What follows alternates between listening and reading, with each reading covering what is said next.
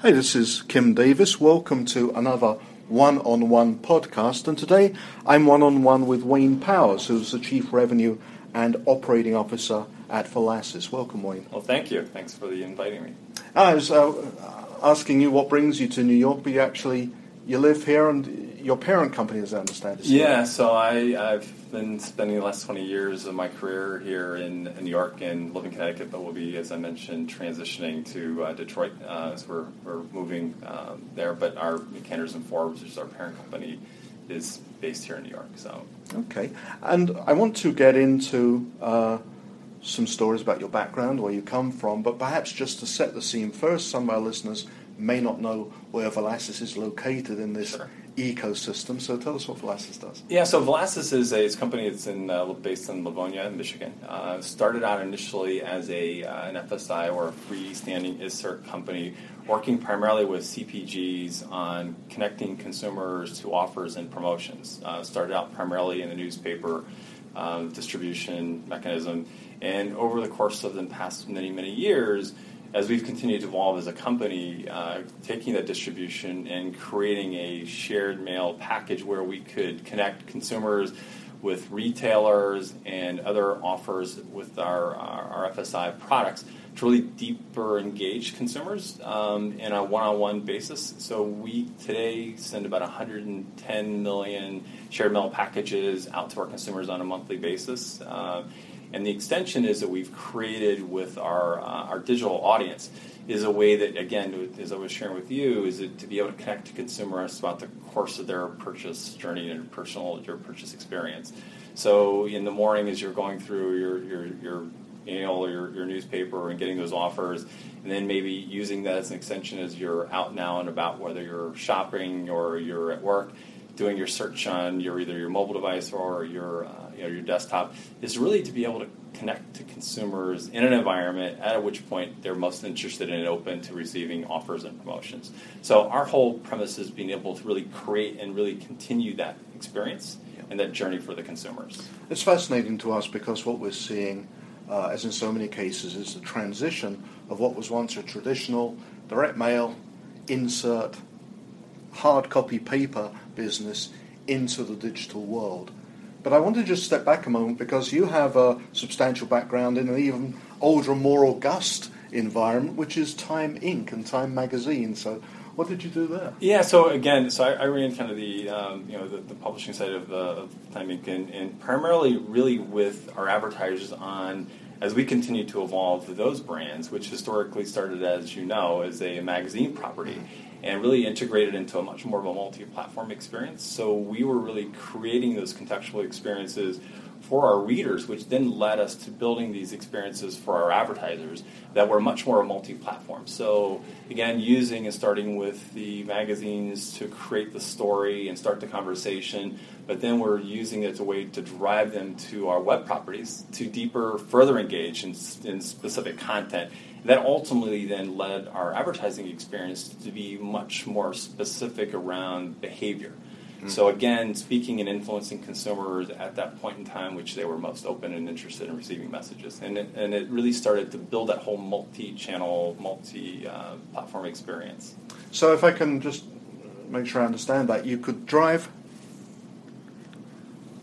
you could drive consumers from the paper magazine we're all familiar with to the online properties, but you could also give advertisers the added value once the consumers are online of a lot more data, a lot more personalization. That's right. That kind of thing. That's right. So that gave us then the ability to really more intentionally, intentionally look at what kind of content they were engaging in, and then from that be able to send more relevant content and relevant offers to them. So if we also knew that you know you were really interested in you know, a specific amount of content around whether it be cooking and if it happened to be a particular type of, of food, we could then start connecting with our CPG advertisers on sending promotional offers around that specific topic. So, okay, yeah, and, and Time Magazine, of course, a great gateway because it's such an established publication. Great brands, yes. Okay, yes. so any lessons from that experience which are relevant to you today with Valassis? Yeah, you know, very similar in terms of the path. As we mm-hmm. say, we've got you know this large print audience that you know has shown and proven to continue to be very uh, diligent in the way that they look for offers, they look for the promotions, you know, when you talk about print, our print actually happens to be one of the sectors that's still showing growth. Uh, Right. The shared mail, the direct mail to consumers is still showing fairly significant growth on a year-over-year basis. So, you know, we've been fortunate enough to be able now to take that, you know, lessons we've learned from the direct mail and our shared mail packages to really now to start to extend those offers and those messages to online where we can get a lot more insights around, you know, data points for consumers throughout the course of their purchase journey and purchase funnel through Got the it. day. Yeah, got it. And uh, another aspect of the business is coupons. And again, when I I'm old enough that when I think of coupons, I think of things you like tear out of a little book and hand to someone. And I'm sure that's how it started with your company. Yeah. But coupons now means something much more, doesn't it? Yeah, and, and you know, it's, it's funny if you think about, as I was saying to you earlier, the distribution and the redemption of the coupons continues to be still really relevantly strong. I mean, ninety percent of consumers in our latest study show that you know coupons still influence their their purchase. So now, how do you take that insights that you gain from the consumer uh, from the printed product? To really again to shift them to whether they're in store, whether you're doing it through the mobile device, um, again at point of influence. So now all of a sudden you can take this hugely great audience that you're doing from print and engage them at a point which they're really now ready to make the purchase. So whether you're tearing the coupon out or Right. bringing it with you, which again, majority of the consumers still do that. Yeah. Um, less than 10% of coupons are redeemed uh, electronically. So it's that combination of the two that really makes the story so powerful for us. And you- mentioned that you're still seeing expansion in the in the print space. Uh, that's because presumably there's still really good ROI on it. It still, Still works. working, It yeah. still works, and you know, more and more our advertisers are really, you know, challenging uh, their media teams to be able to proof of concept to make sure not only can they get the redemption, but where I think you were going a little earlier, they're using it more for also for branding. So it's it's more than just the the sense off toward the purchase. Is that how can they leverage those you know those printed ads to be able to help consumers expand their overall depth and understanding of the product and the brand, and how you take content around that helps you know with the consumer experience. Okay, now, and uh, is there a way you're sending consumers online from the print product? Is that something you're also doing? Yes. So again, you can use, and, and we're, we're working on some technology that takes, uh, we're calling it watermarking. So you can actually take a Ah. printed page that has content or has offers to it, and you literally you take a, an app on your phone uh, Mhm. and you circle over the actual page. And it'll send you to a destination of which the advertiser wants you to go, whether it be to a video or to one of their web properties and their devices. And then the uniqueness about it is it starts to recognize the things that are on your phone. So the kind of apps that you you know you have, or you know where you start to spend your time, and it personalizes the offer and the message to you. So as you then get the offer based on that advertiser, it's much more of a personalized experience for the consumer. Got it. Now, I mean, there's always the privacy thing. Is there permissions here? Are permissions involved? So you as a consumer, you we, we tell you exactly what Right. you're going to do, and you then choose to obviously how much deep you want to go into the content and, and connect with that particular um, website. But Yeah. so it's, it's really all up to the consumer as to how how far they, they go with it. But you know, early days, it's been very uh, very promising results. So we're excited about it. Okay. And the other thing which intrigues me is a trend I'm seeing in direct mail, where it's moved from being like huge mail blasts where you send out everything to everyone at the same time to more data driven personalization, even in direct mail. That's right. Uh, is this something you're involved in? Yeah, we're, we're you know working pretty quickly and pretty diligently with a number of our um, partners to whole you know to take this whole personalization to the extreme um, that they're really driving uh, to. And I think again, it gets to the point where you know you want only to send offers the best you can to consumers who are really uh, looking for that product or service or really engaging with that kind of content. So, you know, as much data that the you know clients are able to provide us about their consumer and the other side of the data that we have. So the collectively those two together give us a pretty robust data set that Mm-hmm. we can then start to segment and we can start to target. So personalization, to your point, is only going to get you know more and more relevant as we you know continue down that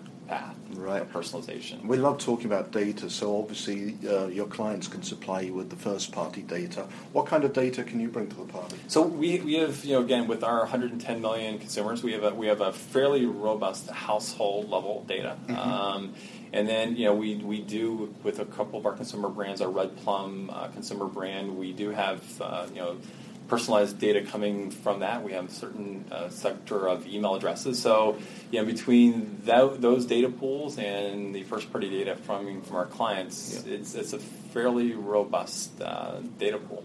Okay, and now I, in your role, I don't know how close you get to the marketing stack, as it were. So tell me if I'm leading you down a you know a blind alley. But um, what uh, what solutions or tools do you use for the segmentation, the targeting, splitting the audience up, that kind of thing? Yeah, so we, we work with a couple different partners, uh, Distillery, Acxiom, as you can imagine. yeah, yeah. So you know a lot of the kind of the real data sourcing and providers to really help us very specifically target. So um, so th- those help us really do both kind of the, the, the pre setting up the campaigns and then the other side on the post to be able to show our you know the, the ROI for the advertisers on, on the back end. Right, But you know, targeting, helping us very specifically target is critically important. So they, they help us do that. Great. And Distillery and Acxiom, two familiar names to our regular readers. Um, where's this going in the future? Are we just slowly and incrementally heading towards a world where print will go away? Uh, uh, is it a transition you're managing? Or do you really see, like, you know, for our purposes, our lifetimes, it's still going to be with us? I think it's going to be really relevant. I mean, one of the things that we, we're working on a couple of new different uh, printed products that we're really, really excited about. Um, and again, primarily because it has that great connectivity between online and offline. So I think as long as we can provide our advertisers with this multi-channel solution, with the scale which we can, which puts us in a very unique position in the industry, having that 110 million Yeah. uh, for print, and then our overlaying that with our large digital audience, those two together puts us in a fairly unique position. And if we can continue to innovate and bring new ways for our marketers to be able to connect to consumers, um, that again continue to deliver against their ROI, we- we're we're pretty bullish on print and pretty excited with what we see in the near term on the new products that we're going to be launching uh, in 17 and beyond. So. Okay. And just a preview, I know people can't always disclose new products or new pathways before they happen. Can you give us any kind of indication where Valassis is going? Yeah, I, I would say on the printed side, there's a couple things. One, uh, which is going to be much more around creating contextual experiences. So you could see something coming from us in the very near term, which we're going to be piloting. That'll be very content specific. It could be around beauty. It could be around health. It could be you know, around a specific subject matter. And then we'll work with either a single advertiser um, that will create that con- that experience, that content experiences, or it could be that we create a theme and then we engage with multiple advertisers around that category or that sector and allow them to use that as a kind of a jump off point, if you will, to engage consumers. And that digital extensions I mentioned, the watermark, will really help that. I think the combination come together quite quite well. The other thing that we're really excited about is uh, Audible um, Oh. and the Audible connection to consumers. And we're, we're in early days uh, partnering with the company Activate Me, and they've got Audible targeting technology that allows the consumers as you're if you have the, the app downloaded on your phone as you're watching a TV commercial and all of a sudden you're, you're it connects to the app and it recognizes you again it personalizes the offer back to you.